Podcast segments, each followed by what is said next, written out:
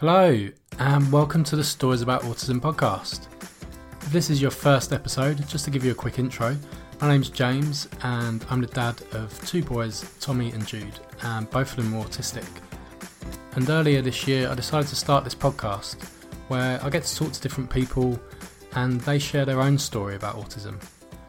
So I get to speak to parents of children with autism, autistic adults, and professionals who work with the autism community as well. If this isn't your first episode, then thank you so much for coming back. This is season two, episode two, and I had some really good response from episode one. So if you haven't listened to it yet, please make sure to go back and check it out. Um, had so thank you for all the messages and comments I got. I've really thought you'd enjoyed my chat with Nicole, and it really seems that you did.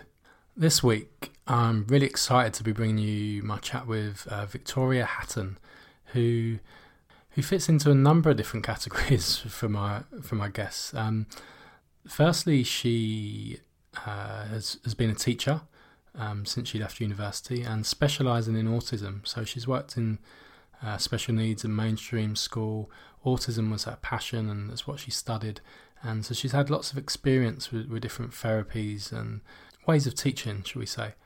Then a few years ago, her, you know, I'm sure as she admits, her world was sort of turned upside down when her daughter had um, uh, received an autism diagnosis.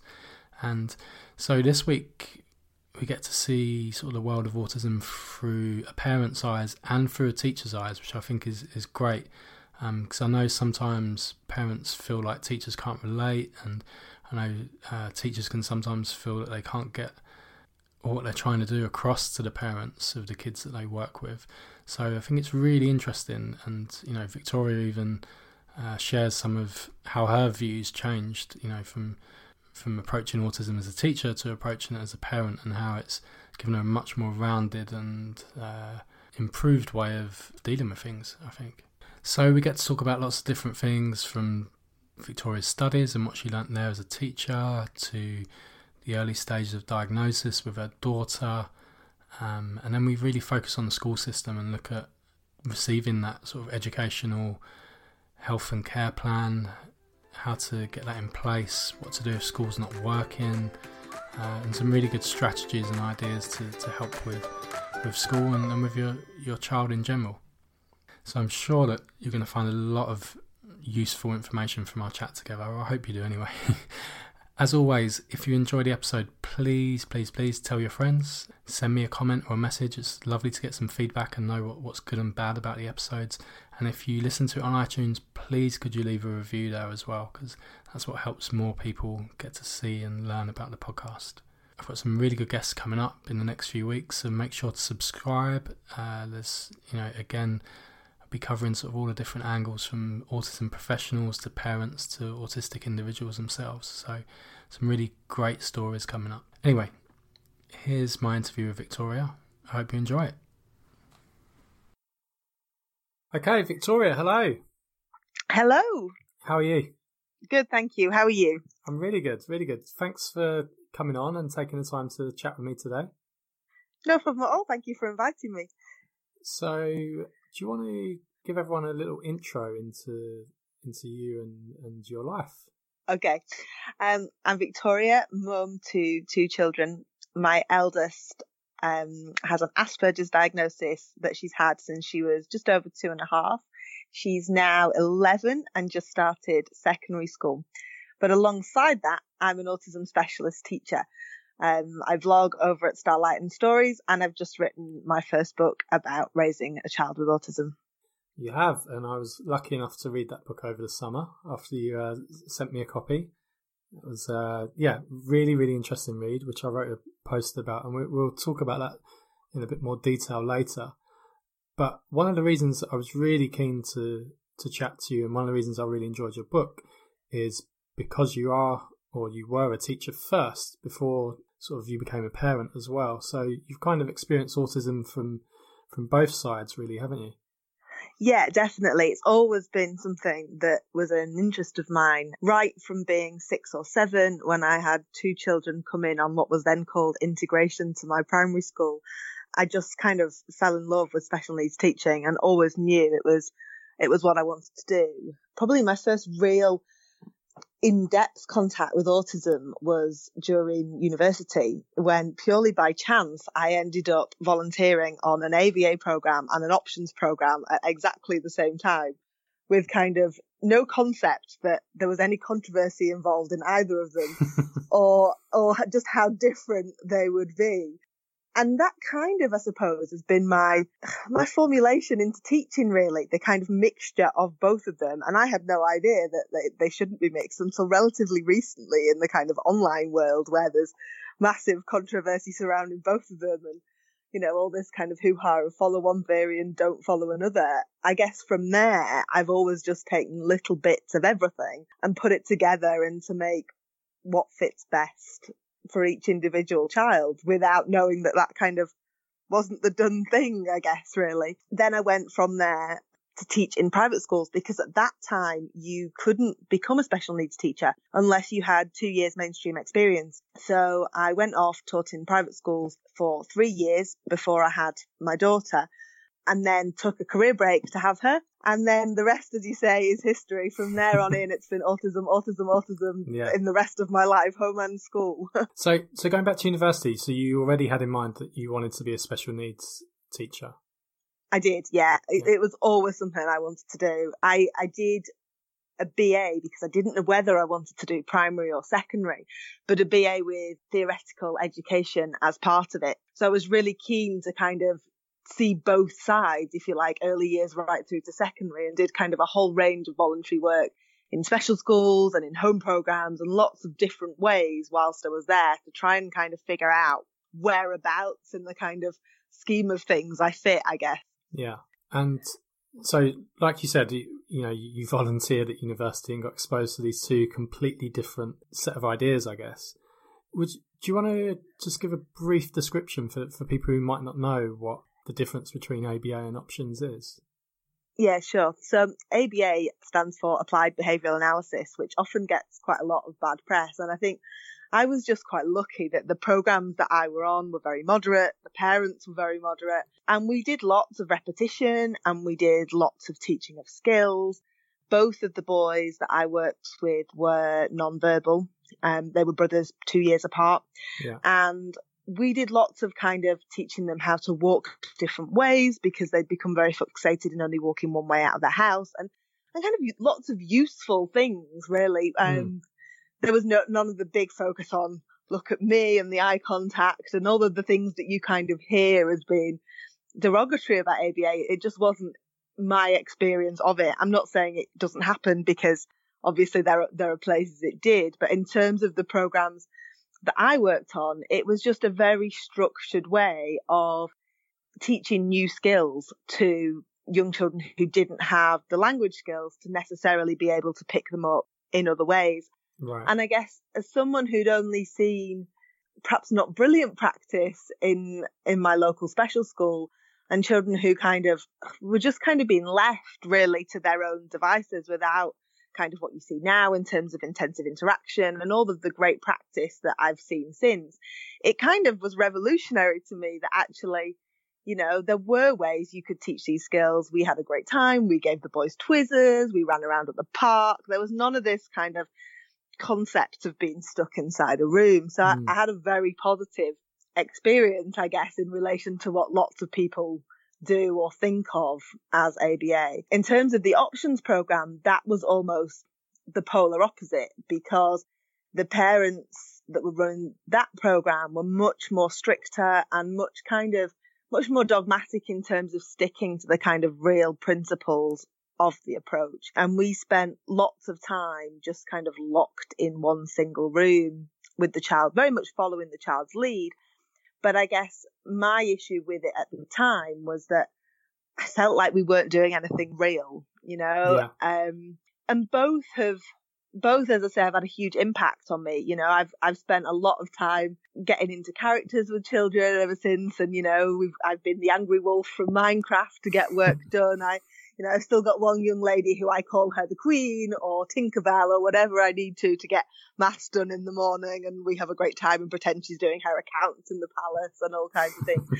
you know, so I, I've certainly taken things on board from it. But my initial experience of it perhaps was less positive than it could have been in a different setting and run in a different way. Right. Okay. So, yeah, it, it sounds like you, at a very early stage, got exposed to, to two very different ways of teaching. Yeah. Yeah, I did. And, and I think, I think probably it was more interesting because I really honestly had no concept of the fact that either were controversial or either couldn't go together because the internet was still in its very early stages. Yeah. And, you know, it, it just kind of wasn't in my awareness. The only thing I was interested in doing was kind of looking at different approaches to think how I could make the most difference to children in the future. I had no kind of political agenda about it and, and still very much don't. It's, um, and it's something that, that really baffles me when I hear people get so het up about various approaches and, you know, say, saying this one is the best, whichever it is, because there isn't always a best. It's about what's best for the child sat in front of you at the time and how they need to learn at that particular time in their lives. And that kind of ebbs and flows as time goes on, doesn't it? There's not kind of, there was a magic wand, we'd all be, you know, have these gloriously happy children who who were being the best versions of themselves they could be all the time rather than anxious or whatever else we, we sometimes see when we don't necessarily get it as right as we could because we haven't found the right method for that particular time in their lives. Yeah, and I I think you're right. It does change. Like I think in the early days, definitely, you know, I'd have loved the magic wand to to find what was the best method or best uh, teaching practice that would work for for Jude and Tommy. You know, but as you said, it not only is it different for each child, it's also it changes over time. Yeah, yeah, definitely. And you know what what works for a highly verbal 14, 15 year old is very different to what might work for a non-verbal two or three year old. And yeah. I think sometimes we get caught up into autism strategies. and and it, one size just doesn't it just doesn't fit all, does it? Just like with any child, one size doesn't doesn't fit. Yeah, that's right. Okay, so then you finished university and you said you went to work in a private school for a few years. I did. I taught in um, in, pri- in two private boarding schools, one in Cambridgeshire and then one in Kent, and really, really loved my time there in in a very different way. And I think that really helped me kind of formulate my subject teaching, I guess, and really realize how much I love teaching writing and how much I love teaching reading. And I kind of read every children's book going to make sure that I, I knew what I was doing. And I think sometimes I look back now and think, you know, actually that was totally different to anything I did kind of before or after. But actually, in its own way, it taught me a lot because it taught me kind of, it taught me the subject matter that underpins the kind of strategy part of what I teach now, I guess. Yeah. And it gave me the mainstream experience, which at the time I thought was completely pointless and completely ridiculous. And I didn't mind who listened to me complain about it because it very definitely wasn't what I wanted to do. But going back now and advising kind of mainstream teachers on strategies and on things to do in their classrooms, I think I would have found that much harder had I not had that three years mainstream experience. So as much as it kind of pains me to say it, it, it probably was a good thing for me in the long run. It's funny how life works like that sometimes, isn't it? it definitely is, yeah. um, then I left to have my daughter and when she was tiny, I taught baby signing up and down the country, which was kind of a bit of a throwback to my school days when I'd learned British Sign Language to communicate with my best friend who was deaf and actually he spoke, but his parents didn't. They signed, they were both deaf as well. And I felt really rude when I went round for tea, not being able to kind of communicate with them. Oh. So I learned British Sign Language to communicate with them. And then when Beth was tiny, I, I just started teaching a local baby signing group because I couldn't find one and wanted yeah. to do it with her. And it kind of grew a little bit from there. And I taught other people how to do it because they'd come and watch and say, oh, but we want to do it. And, and it just kind of spread a little bit which was in hindsight really, really lucky because whilst we were doing that, I began to see really quite quickly that nursery wasn't working very well for her at all. Um, she was an only child. And um, we'd always kind of spent lots of time around children because I was only working part time. So we'd go to baby groups and we'd go to music sessions and one thing and another. And I'd say until she was two, it just kind of stopped really. We went back after the summer holidays and she would scream to go into a room. And looking back now with hindsight, it was because the class program had changed. So we'd gone into a new term and the songs were all in a different order and the dances at baby ballet were all different. And suddenly in the back of my head, things were starting to tick and I was thinking, you know, am I just imagining things? Is it just a phase as you do? Because I already had the background knowledge to know that that autism was a possibility with the things that were kind of coming up and yeah. that I was seeing we'd go into a cafe for dinner and sit at a different table to the one we'd sat at the time before and all hell would break loose. Um, and I guess nursery, she only went to nursery one morning a week and they were very much kind of, no, she just needs to spend more time with other children. You know, you're imagining this, etc., etc. And I think the final straw for me was going to pick her up one day at nursery and she'd literally stood in a corner and screamed for an hour because they'd made her wear wellies and she wore wellies fine at home. Wellies weren't an issue. She liked wellies. But the concept of wearing them at nursery and she wore shoes for nursery was too much. Yeah. And I think at that point I knew, you know, I was like, enough. I'm, you know, I know more than you do at this point and I'm, and I'm not going to listen anymore. So we initially went for a private diagnosis. And I think primarily because she was exceptionally bright she could talk the hind leg off a donkey. In her two year check, the health visitor, which looking back now should have been a red flag. But at the time, I just thought, you know, she was my child genius, had been astounded because she'd known that a, a bird in the book was a flamingo. and I'm thinking, mm, yeah. But at the time, you know, you don't question it, do you? You just think, wow, isn't she clever? And the health visitor was walking out, like, wow, she's incredible. Um, and none of none of us questioned it or thought about it in the slightest. So yeah, so I went for a private diagnosis because, to be honest, I thought if I went into the GP with this kind of highly verbal, highly articulate two and a half year old, they would probably laugh me out of the door. Yeah. Um, so we went for private diagnosis with a lady who specialised um, in girls on the spectrum. And to be honest, I, I went into it expecting her to say, you know, I can see what you're saying but I think you need to give it more time and see what happens. And within two hours, she'd said, no, I can see what you're saying. And it is autism. And I think you should pursue a diagnosis further. So we did. And again, I went to the appointment having heard all these stories because by then Facebook was, was a reality in life and not kind of in my early autism days where the internet wasn't there. You know, people talking about how hard it was to get a diagnosis. And I'd kind of expected again to be sent away and told to to come back later when she was older. So it was a bit of a shock really when they kind of when they turned around and said no we're, we're giving her a diagnosis now and she wasn't quite 3 then. But I guess in hindsight, I mean at the time my my knowledge was primarily around um, non-verbal children with autism and and I had much less kind of knowledge of verbal little ones right. with autism. So now when I look back, I think actually, you know, I get why because she could, she at the time she could put a Disney t- tune on any Disney tune from any film, and within the first two beats, she would tell you the song and the film it was from.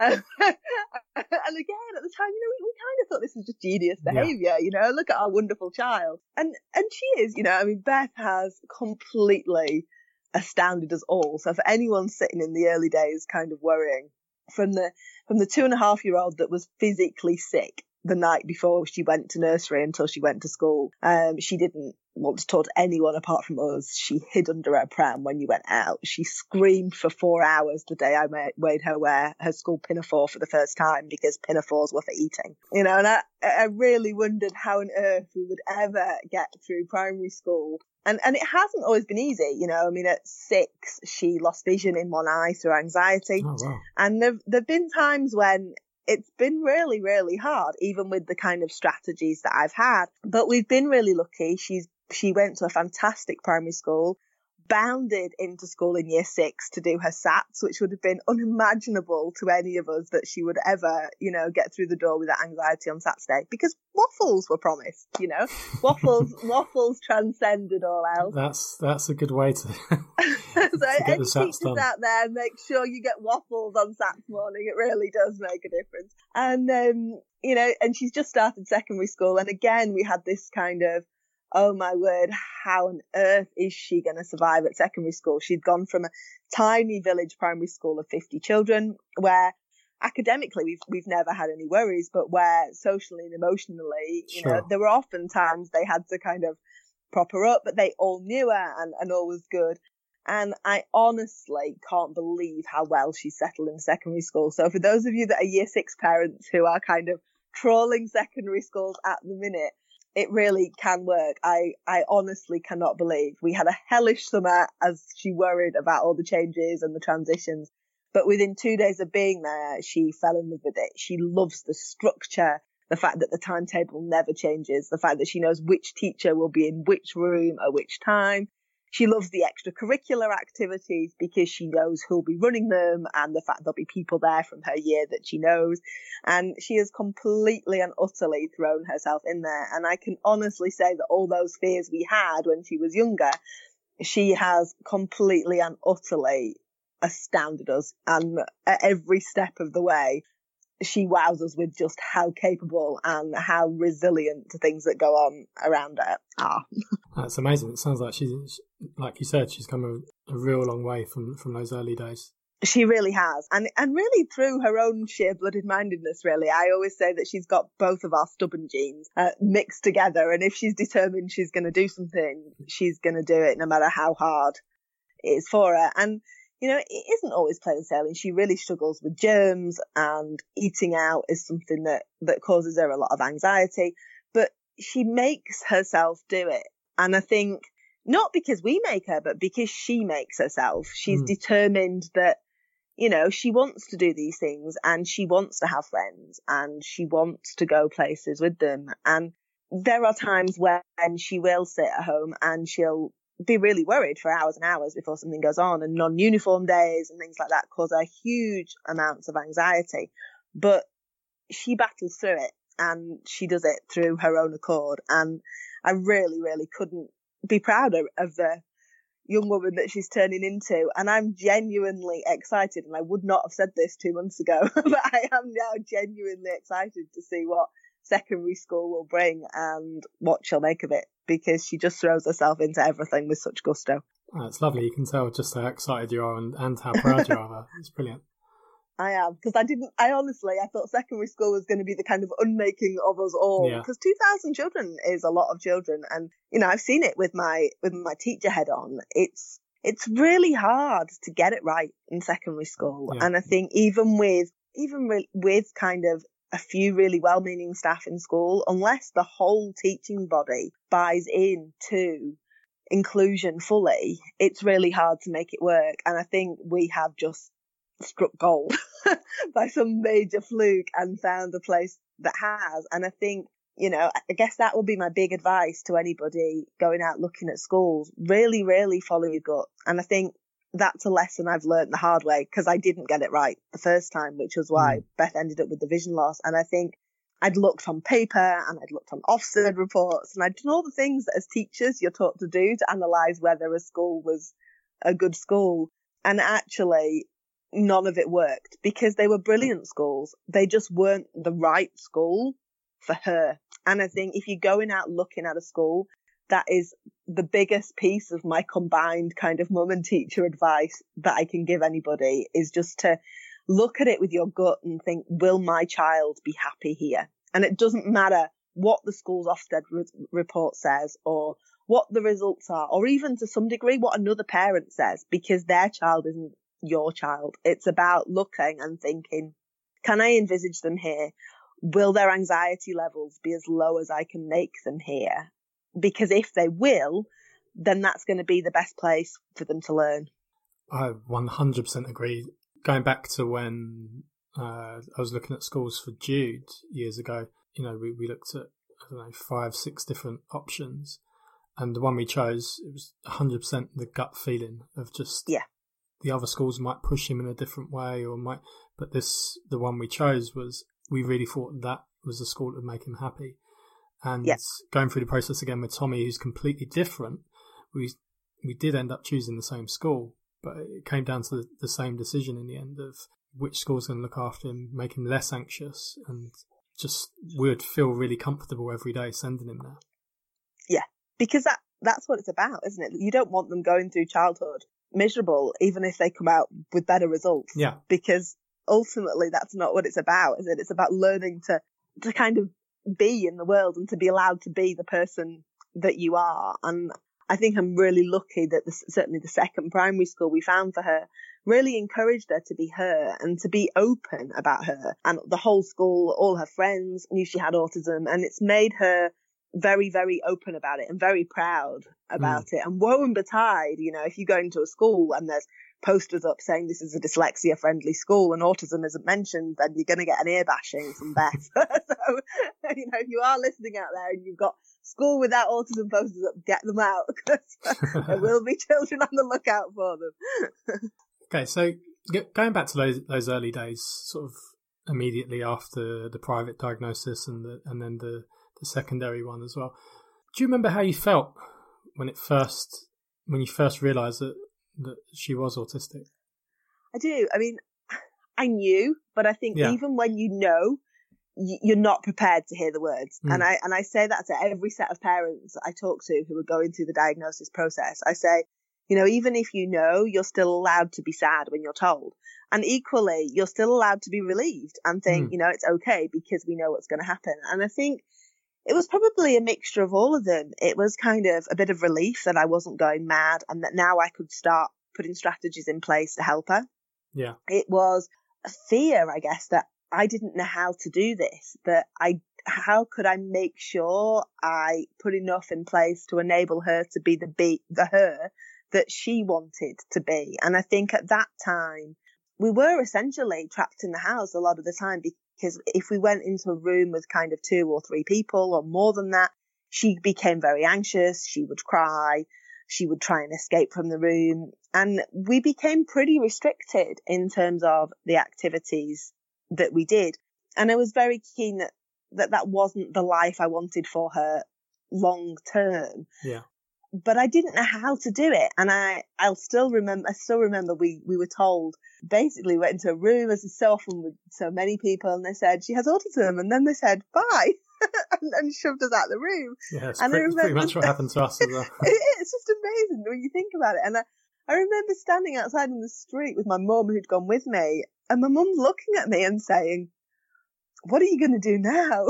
As if I had the the magic wand and the magic answers, because I was the teacher I was supposed yeah. to know. And um, I just remember looking at her going, I don't know. and and she's always said, you know, I looked at you then and and how lost you were, and I thought, how must people who don't have a background in mm. autism feel when they're when they're told that news? And I think that's what's driven me kind of ever since, really, to to try and alter that a little bit. Well, that, that's what I was going to say. You know, it's comforting in a way to know that you you felt exactly the same as as most other parents, even though you had a lot more autism knowledge and experience than than you know say I would have done. But you felt exactly the same. Like, what am I going to do? You know what? Yeah.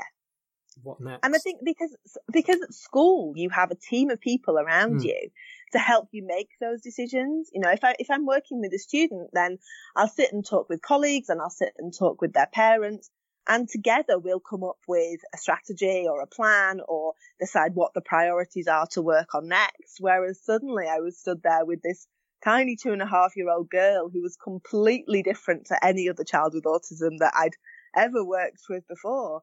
And everyone had been kind of like, you know, you've got this, go away, do it. and I just didn't at all. And I, I kind of, I read everything yeah. there, there was to read. Like everything. Anything that mentioned girls and autism or toddlers and autism, that was it. It, it got a home very quickly on my bookshelf. But so much of what I read just wasn't relevant. It was either focused on non-verbal toddlers or on older, and I'm talking much older, kind of nine, ten plus year old girls on the spectrum. Because there just wasn't the kind of knowledge there, even 10 years ago, that there is, that there is now. And the thing that made the biggest difference to us was absolutely nothing to do with anything I read or I did, and I'm quite open about that. We went on a Disney cruise because Disney was Beth's special interest and still is Beth's special interest all these years later. We stayed, we were really lucky. It was it was the first two years that the ship had come to England. So if anyone's looking now at the astronomical prices and thinking, how did she afford this? We were just very lucky in our timing. They were trying to kind of attract people and the prices were ridiculously cheap to the point where you could do kind of a 10 night cruise for the same price as three days So where, in Disneyland where did this Paris. cruise go? Just around the Med but it had Disney characters on the on board, which is the exciting bit. So yeah, it just went around the Mediterranean, and we we we eventually did two back to back cruises, and it was that that made the huge difference because she, in those two weeks, she learned how to play. okay. She played with Mickey, she rode on Goofy's back, and all these characters that she loved were suddenly there playing with her and teaching her how to play. We've got photos of her making campfires with them, and we have photos of her lining up her little Disney characters with characters, and she just kind of learnt that people weren't scary. yeah. And when we came back, kind of something had shifted really, and we could, I'm not saying in any way, shape or form it was a cure, whatever that means anyway, but it, it, it had lowered her anxiety levels to the point where we could reach her and where we could introduce new things without her seeing those as a threat. It's really interesting, like you said, that you know she changed completely, and it was around something that she was really interested in to begin with. And I think that again, that's kind of the third component, if you like, in what has made me the teacher I am today. So I had the ABA, I had the options, and then I saw her kind of completely immersed in her special interest for two weeks. And I was like, wow, that has made such an enormous difference in her life. And I think if I get a new student now, that's often what I do to start with,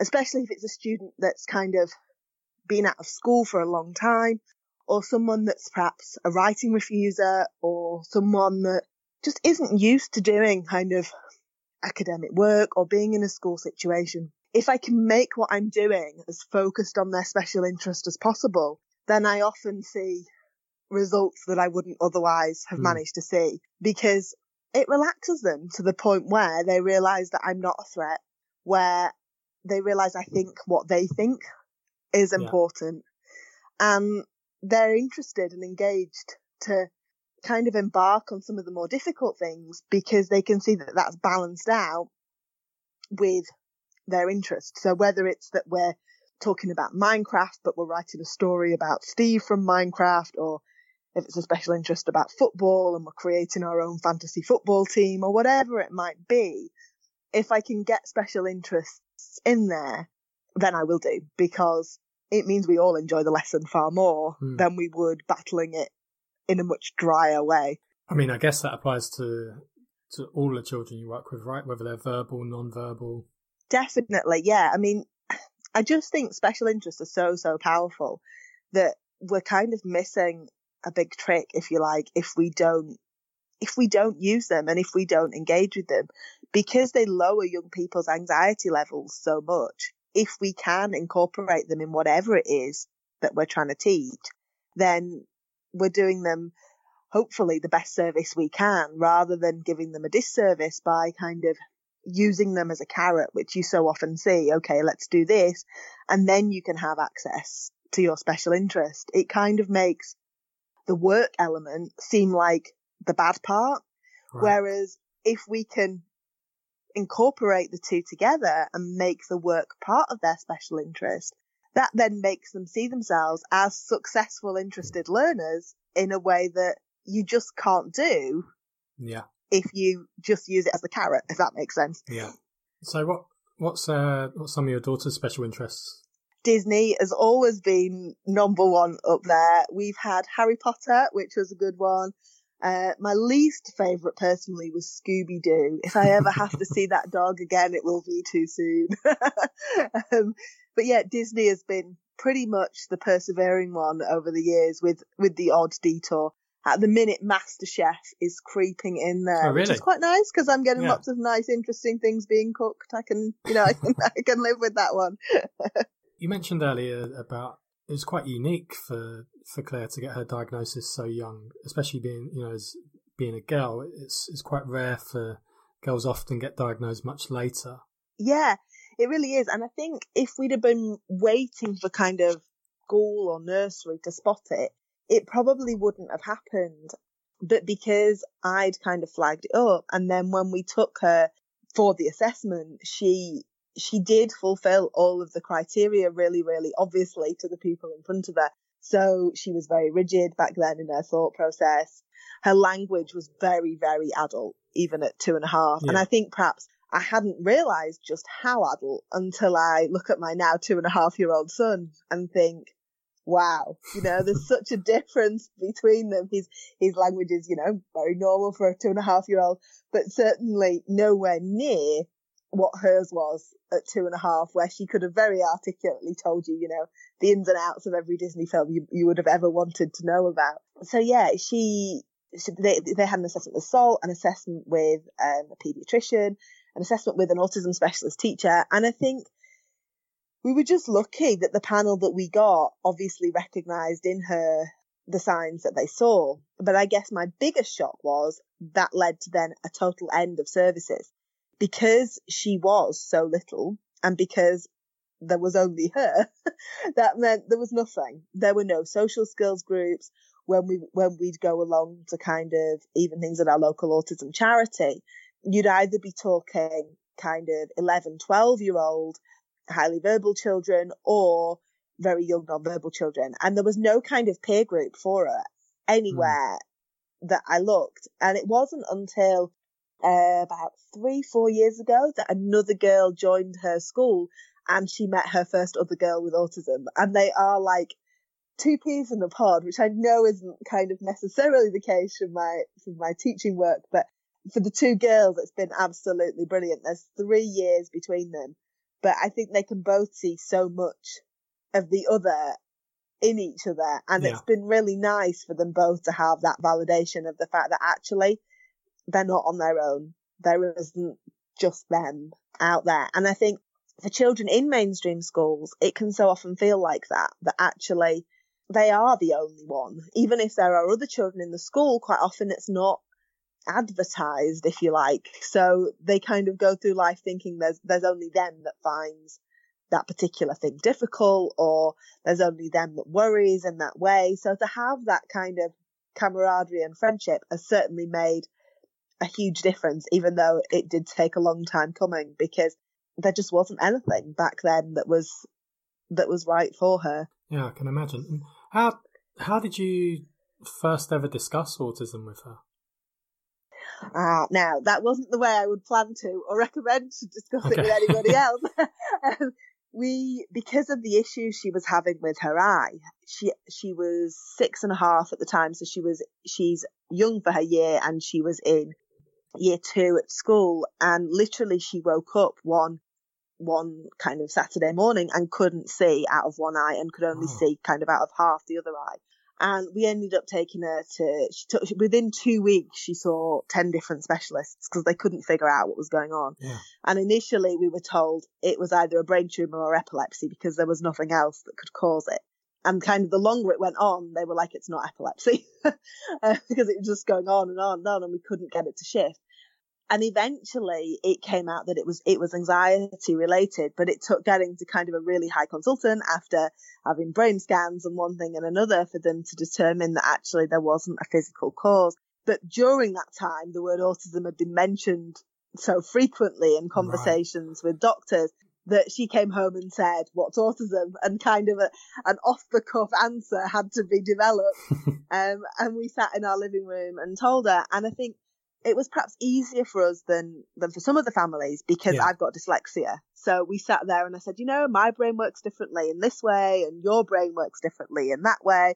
And that's good because it would be really boring if we were all the same and who wants to be boring anyway. Um, and she took it really, really well and, and always has. It's never been something that she's seen as a negative. Um, she came home, I don't know, probably about six months ago and said, such a body at school asked me today what it feels like to have autism. She said, I told her not to be so ridiculous. I said, how would I know what it's like to have autism? I just have it. She said, what would you say if I said, what's it like to, ha- to not have autism? That's a brilliant answer.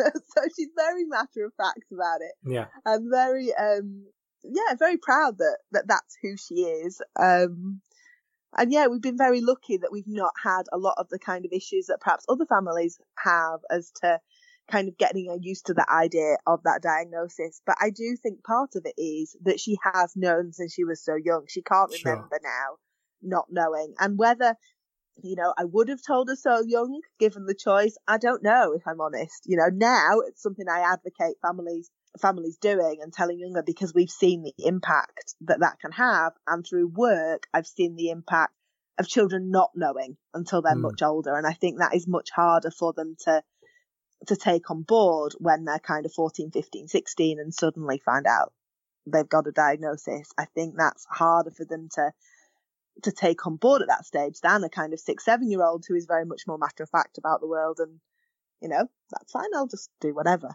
oh. Would you have any tips for families on how best to to try and sort of approach that subject?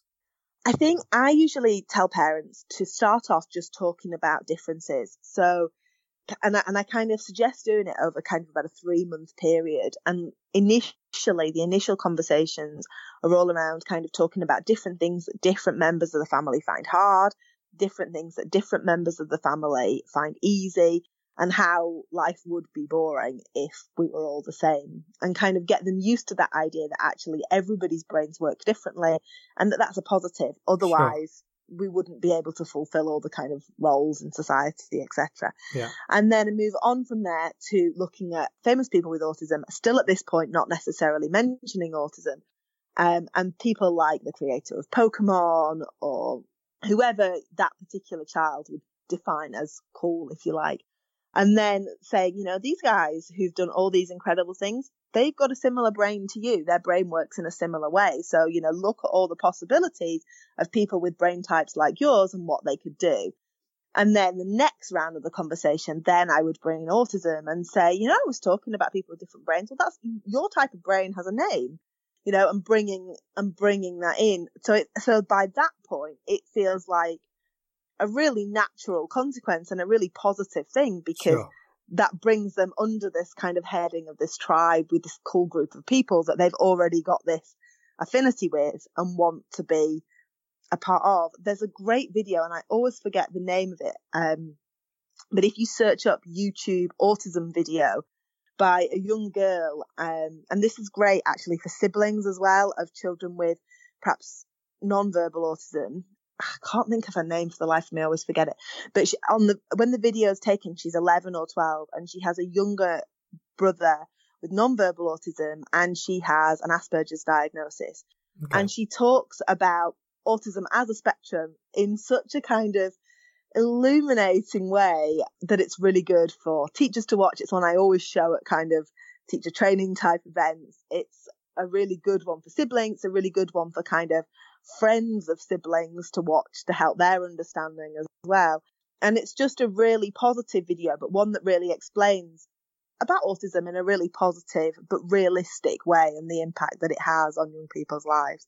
Yeah, I don't, I don't think I've seen that one. I'll have to have a look after. You have to have a Google. It's, yeah. it's really good. It's, it's, it's one I hadn't seen, I'd said, until about two years ago, and it's quite an old one, but it's, um, it's brilliant. It's a really good one and a really kind of just nice, easygoing intro, especially if, for instance, parents are looking to um, give their children's classes a little bit of information so that they understand them a little bit better. It's a really easy one to use. So, wh- when was it that you went back to to working with in uh, sort of special needs arena? Beth would have been four and a half when I went back, and I started purely. I went back by fluke, really, rather than design at the time I went back. She just started in reception, and I got a call from a school I'd worked at be- between finishing my university degree and starting my PGCE. So I worked as a teaching assistant for a year in a school for children with emotional and behavioural difficulties while I was still dithering about whether I wanted to do primary or whether I wanted to do secondary.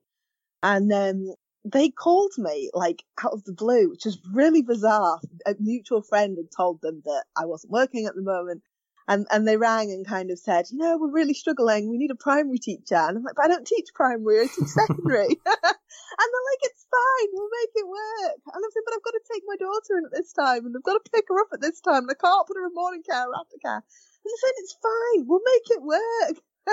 and um, and they did. They were brilliant. I was there for the from the beginning of the day to the end of the day for the children, but they were really flexible about things like staff meetings and me taking paperwork home and doing things out of hours and they were just they were just amazing with me and really made it work at a much earlier stage than I would have been able to make it work anywhere else. And I taught there for two years, two and a half years and had a really, really good time during primary, which isn't, as I say, what I, what I kind of set out to do at all. Yeah. But I did primary and loved it. A lot of my young people were on the spectrum, though many didn't have a diagnosis. Most had spent considerable amount of time out of school before we got them. And I deliberately took the group by everyone was like, "Oh, you're an English teacher. You'll want top set English." I was like, "No, don't. Give me the ones that can't read and write yet." And um, I had an absolute beano teaching kids who were really, really bright, but who who no one had quite got the right angle to teach them how to read and write, and kind of seeing them gain that knowledge and just develop as confident learners. And I would still say that group I had there are probably one of my kind of proudest groups in my heart that I've ever taught because they came to me often not knowing their letter sounds and left being able to read read and write at kind of a, a top infants type level within a year and a half. Um, just because we clicked and they yeah. worked at it and it was a good time and you know, but they it was a really brilliant experience. And then I moved from there to manage a unit which was attached to a mainstream school and a special school for young people with autism who had mainstream academic ability, but who wouldn't have coped socially and emotionally in a mainstream setting at that point. Okay. So I kind of headed it up and did taught all the English and taught the PSHE and taught the social skills. And then we brought in subject specialists from the mainstream school to um, to teach the subjects that I was less confident in, like ICT. Don't give me a computer that might go wrong. I'm all right if they behave themselves, but not when they go wrong. Um, and science, and we, we eventually got maths teachers coming in as our numbers grew, and I and I had more of the English to teach. So that was really really interesting, and I I was really really lucky, and I had some brilliantly interesting young people come through, and children come through who'd been out of school for many years, and others come through who had never written or, or read before, but were all hugely intelligent young people who just hadn't necessarily been in the right environment to learn for them before. And it was really interesting and still informed a lot of what I do today because it just, there were such wide ranging characters that it, that it really did give me kind of a whole toolkit of strategies and, and, and I was in a position to kind of test and trial those day in, day out with a fantastic team who were all incredibly motivated to do that. So I was really, really lucky. Then I went on maternity leave three years ago now with the intention of returning after a year. And my youngest then had a lot of issues with feeding and eating in general. And still to some degree does. So I'm now back very part time. I do two half days a week and dip into there, but also spend some time in our, in the kind of college component of the school, teaching children with a wide range of, of difficulties, some with autism, but others with NLD and just, yeah, a real, a real mixed bag of children, which is, which is really interesting as well, because it's making me kind of develop more new strategies that I may not necessarily have developed before. it sounds like you, you've you've worked with um, a whole variety of uh, levels of different types of kids, you know, on, and on different points of the spectrum as well. Yeah, and and I think I'm perhaps a little bit unusual. I, I know lots of teachers prefer to kind of teach in one particular type of school or mm. one particular type of, of student. And I just love teaching. And I think as long as I'm in an environment where I feel like the young people I'm working with can do their best, then I'm happy. If, if I'm out of that comfort zone and I, I know myself that mainstream comps aren't my ideal teaching, teaching zone purely because they are difficult to make that happen in not impossible, but difficult unless you're really lucky and you get the right one. But uh, those aside, I'll pretty much teach anywhere and teach anyone and be really, really happy because I just love what I'm doing. It sounds like you can tell. You can tell from the way you talk about it. How did it lead to you starting your own company? It, it was a bit by by mistake in a sense. I started Starlight and Stories when I went on maternity leave and started writing about autism.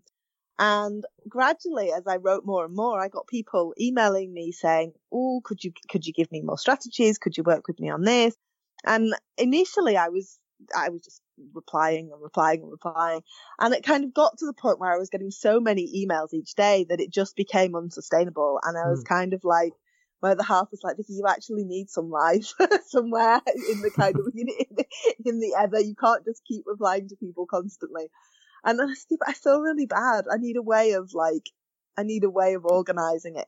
And it kind of came from that really. So I started the, the membership site, which just gives support to families in a kind of more sustainable way via a Facebook group and via, and via a portal and kind of access to somebody who understands how the system works and yeah. access to strategies, but without having to wait years on a waiting list or be in a position where you can't afford that kind of support in the way that it is in a kind of one to one level. So that's my kind of passion project, really. I, I, I love it and seeing kind of the progress that the children in the membership have made and seeing how much more confident their parents are about the decisions they're making has been an absolute pleasure since we started it in May. Um, and then from that came, oh, could we, could we do something for the children? You know, what about the kind of older children? How, how could we help them more? So we started the club, which is kind of a virtual social club, if you like, for, for older children on the spectrum. Well, from seven up on the spectrum. And I send them a little package and a little kind of strategy gift once a month in the post and then they communicate with me and each other via via Seesaw, which is an app that um, lots of teachers use, so it's all nice and secure and everything. And they can show me what they've done in terms of implementing their strategies, and I can give them praise for doing it. And they're getting that little bit of feedback and recognition that they're not on their own in a way that, as I said, is often an issue for for children in mainstream. So it kind of came about that way. It was never a it was never a long term plan, but I yeah. think when when I started only teaching part time so I could be at home more with the little man because even now he, he doesn't do very well in nurseries and things. I, I, felt as if I wasn't making very much of a difference. I love my two half days in school, but they're not enough to kind of really get stuck into something and feel like you're changing the world. And I am a bit of a, I, I do like to feel a little bit like I'm making a bit of a difference. And I think it's given me that back. You know, it's made me feel like I can help people in a different way. And I think especially with all the budget cuts and things in education at the minute, it's it's giving me a chance to empower parents to do the bits that so often are missed because there just isn't the funding anymore to to do them sadly. Yeah and i, think i mean there's two really great things that, that stood out for me there. As you said like the fact that it gives the parents the confidence and that they're making the right decisions. And as you said sometimes when you try and go through um, sort of the public services that are available, it takes months and months and months, and by yeah. then things have changed. You know, it, it, takes a long time, and then to also put together a little group that are helping the kids socialise together as well. It's, it's fantastic. Yeah, and it just it gives me a lot of pleasure, and it it, it kind of has just become my new happy place, really. Mm. And I I love the little group that we've got in the Facebook group, and I love how supportive everyone is of each other because I think the problem is there's loads of really big Facebook support groups out there online and they're brilliant and they serve a fantastic purpose, but then they're too big for some people, especially at that kind of early diagnosis stage yeah. to kind of feel like they can ask for help and know how to sift through the hundreds of comments they might get for the right help. So the membership's curtailed to 50. I never take more than 50 families at a time. And it means that in there, they know they're not going to get these kind of thousands and thousands of comments of people yeah. who don't know them as a family. Everybody knows each other and each other's situation and is kind of there to back each other up in the same way as kind of a physical local support group would work in similar numbers, except you don't have to leave your house to go there if you're at the point where you can't do that at that time. Yeah, so it's a lot more personal that way, I guess, as well. yeah, yeah, it's really lovely, a really lovely place. So how how did the book come about? the book was a the, now the book was always a long term goal. The book, I guess, is the book that I wish had been available when Beth first got diagnosed. And as I was sat there reading all those books, most of which were American based, and thinking, yeah, but how does it work here? And it's something that ever since then, eight years ago, I said I would write and kind of kept putting off. And then I went on maternity leave and said, I'll write it when I'm on maternity leave. And then the blog happened. and I was like, oh, it's not going to happen now. And then literally about, I don't know, about a year ago, I sat down and I was like, I'm just, I'm just going to do it. And I had loads and loads of material that I'd kind of stashed away over the years when I'd been in that, I'm going to write the book. And when I put it all together, I was surprised at how much I had and how little work there kind of still was to do on it really. So yeah, got it pulled together, self-published it and was stunned really at kind of the reaction from my readers about how that, how excited they were, which was lovely and really kind of sparked me on to get it finished and, and get it done. And I think that for me was kind of the final piece of the puzzle because it means I know if somebody comes to me and asks for strategies now, I can recommend a resource that's affordable to them yeah. and know that there are strategies there. Whereas even as a teacher, when I was kind of teaching in my classroom, it, it was really hard sometimes because you'd have a conversation with parents and I'd think, oh, I really wish I could teach them how to do this or teach them how to do that or teach them how to do the other. And there was just never the time to do that, however willing I was to do it, to kind of give them the breadth of strategies and the toolkit to draw on that I wanted to give uh, on top of kind of teaching the children all the time. It, there just wasn't the time to do it. So I love from a personal point of view that I've got it to recommend to, to families that I work with and families that I know. And I guess that was kind of my goal of writing it. And anybody else that reads it and finds it useful is a bonus, if that makes sense. Yeah. I mean, as I said, I, I read it sort of during the summer, and there's some.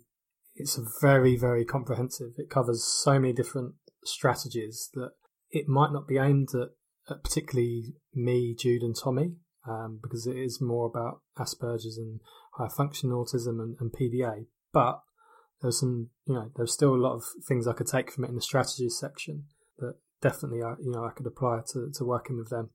That's really good to know because my experience, as I said, of older ones um, who are nonverbal is quite limited, really. Mm. And that's why I don't portray it as that, if that makes sense, yeah. because I wouldn't like to say I've got the expertise to do that. I'd want to work with far more children to, to kind of, to guarantee, if you like, that those would, that those would work. But I think I think the biggest thing about the blog, about the book, about me as a teacher is just telling people that actually they can become whoever they want to be, you know, either as a child or as a family. And that, you know, just because you've got a diagnosis doesn't stop you living the kind of life that you want to leave, to lead. It might not be the life that you dreamt you would lead, but that doesn't mean it can't be a good one, yeah. if that makes sense. And I think that's kind of the angle I take in life, if you like. And I think part of that is the kind of the dyslexic in me who was told that, you know, you, you won't go to Cambridge, you won't be an English teacher. And I, and I did it all because I decided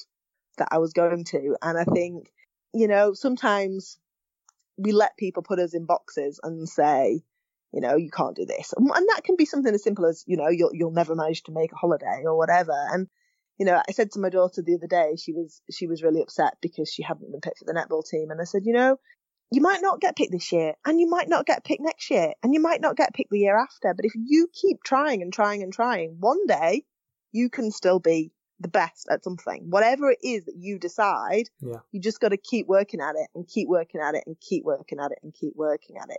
And I think just finding some way to make an improvement makes you feel better as a as an individual, and that doesn't have to be a big thing. That can be, I don't know, being able to stay out, out of the house for longer than you could the day before, or being able to go to a restaurant that you didn't think you would be able to go to two, three years ago. You know, it's it's about finding the little things that you can do to to make life better.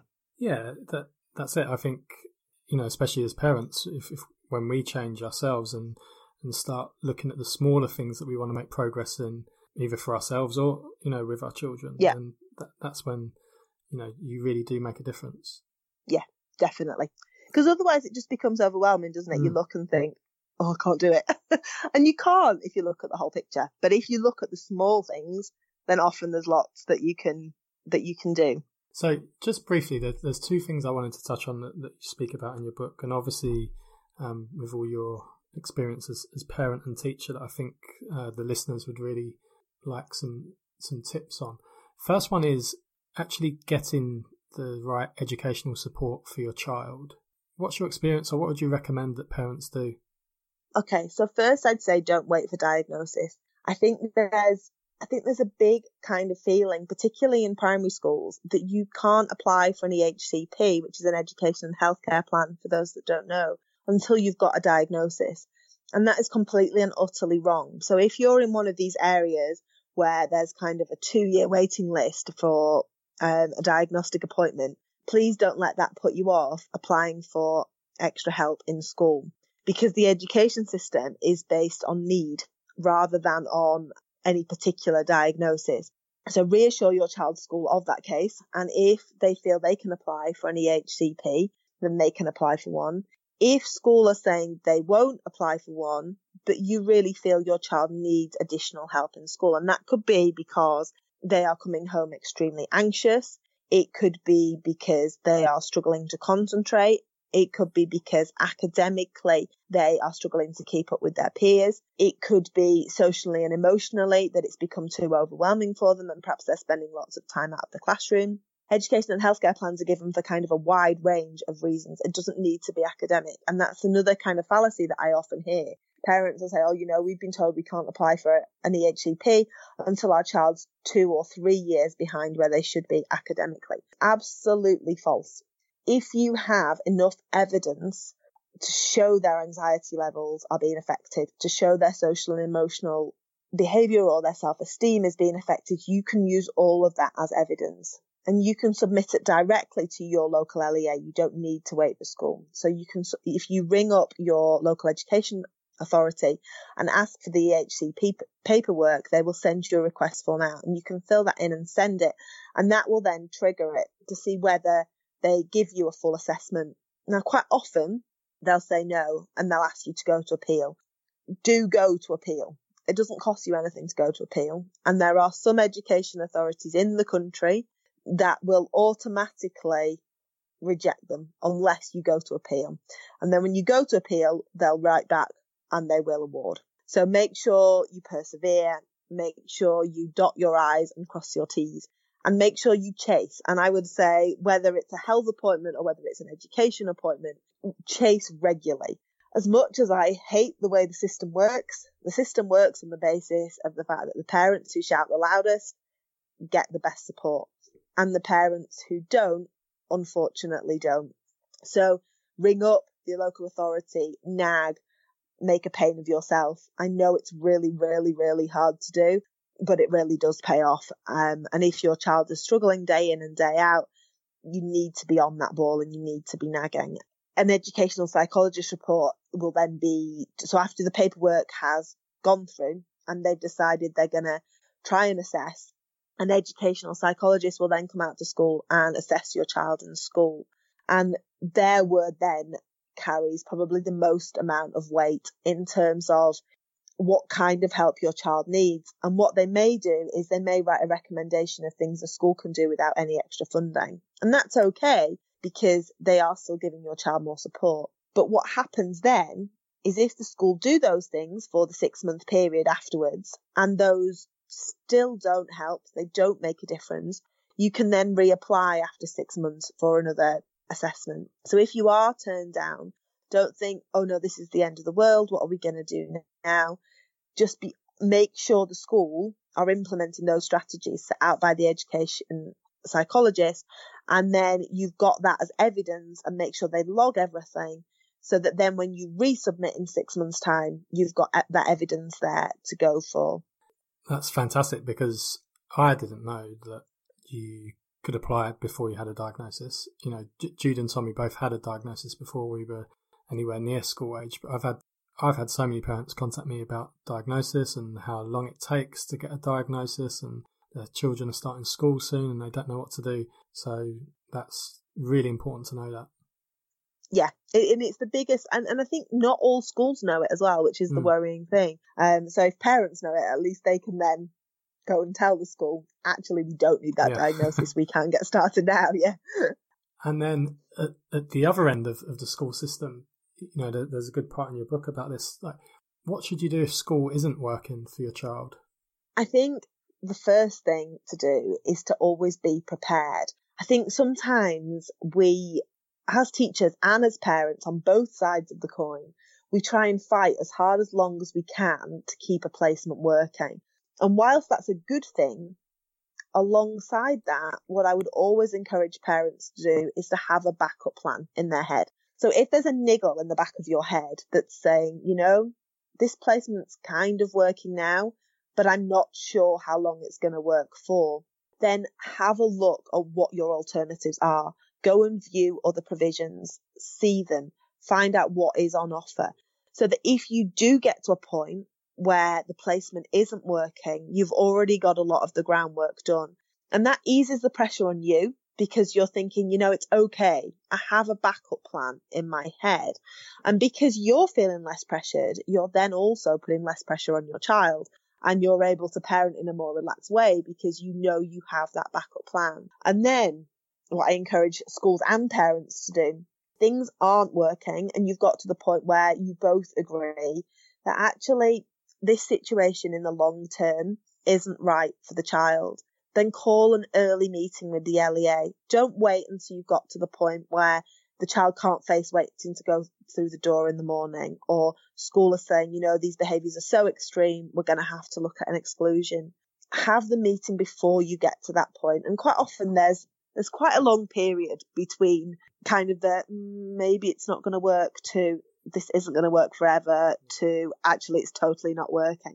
And the key is to get in there at those steps. So when you get to that point where both you and the school know that actually this isn't going to work, call a meeting, an emergency annual review for those who have an EHCP or uh, and if not, then get an EHCP applied for at this point with the local education authority and both schools and you say, look, this school is no longer going to be able to meet need because that then triggers the process and the LEA can then start consulting other schools at an earlier stage whilst your child is still in school because hopefully that then avoids having those long periods out of school.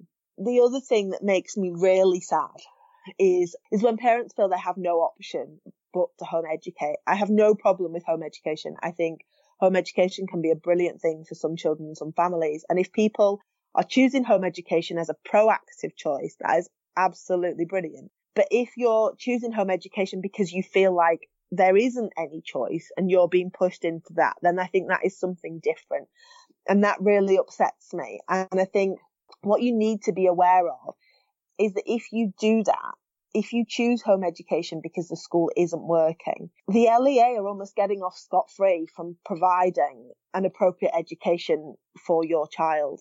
So what I would prefer to see families do is to go and speak to their GPs and saying that school is making them anxious, getting them signed off on the grounds of anxiety and pursuing an EHCP alongside that at the same time so that they can then get an appropriate provision in place. Now, in effect, in the short term, that still means the same. They're being home educated by you. However, it means that the school and the LEA retain responsibility for the child, which means it's their their responsibility to find an appropriate placement for them which can meet their need and the fact that they are too ill to go to school is showing that that placement isn't appropriate for them and just keep nagging your authority on a kind of fortnightly basis. You know, this isn't working. We still can't get them to school. They're still too anxious. This isn't working until you have your EHCP and, appro- and an appropriate school in place.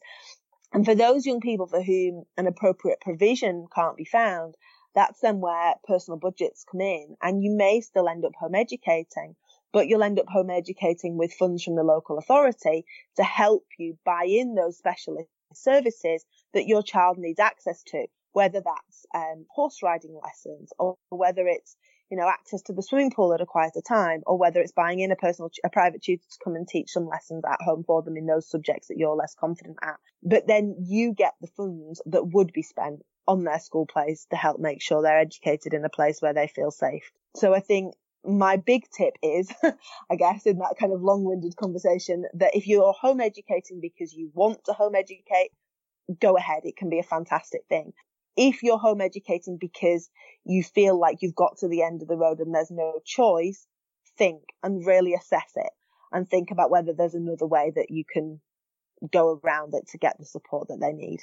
Oh, thank you. That sounds like some some great advice. I'm sure that will help a lot of people who are in that really difficult situation.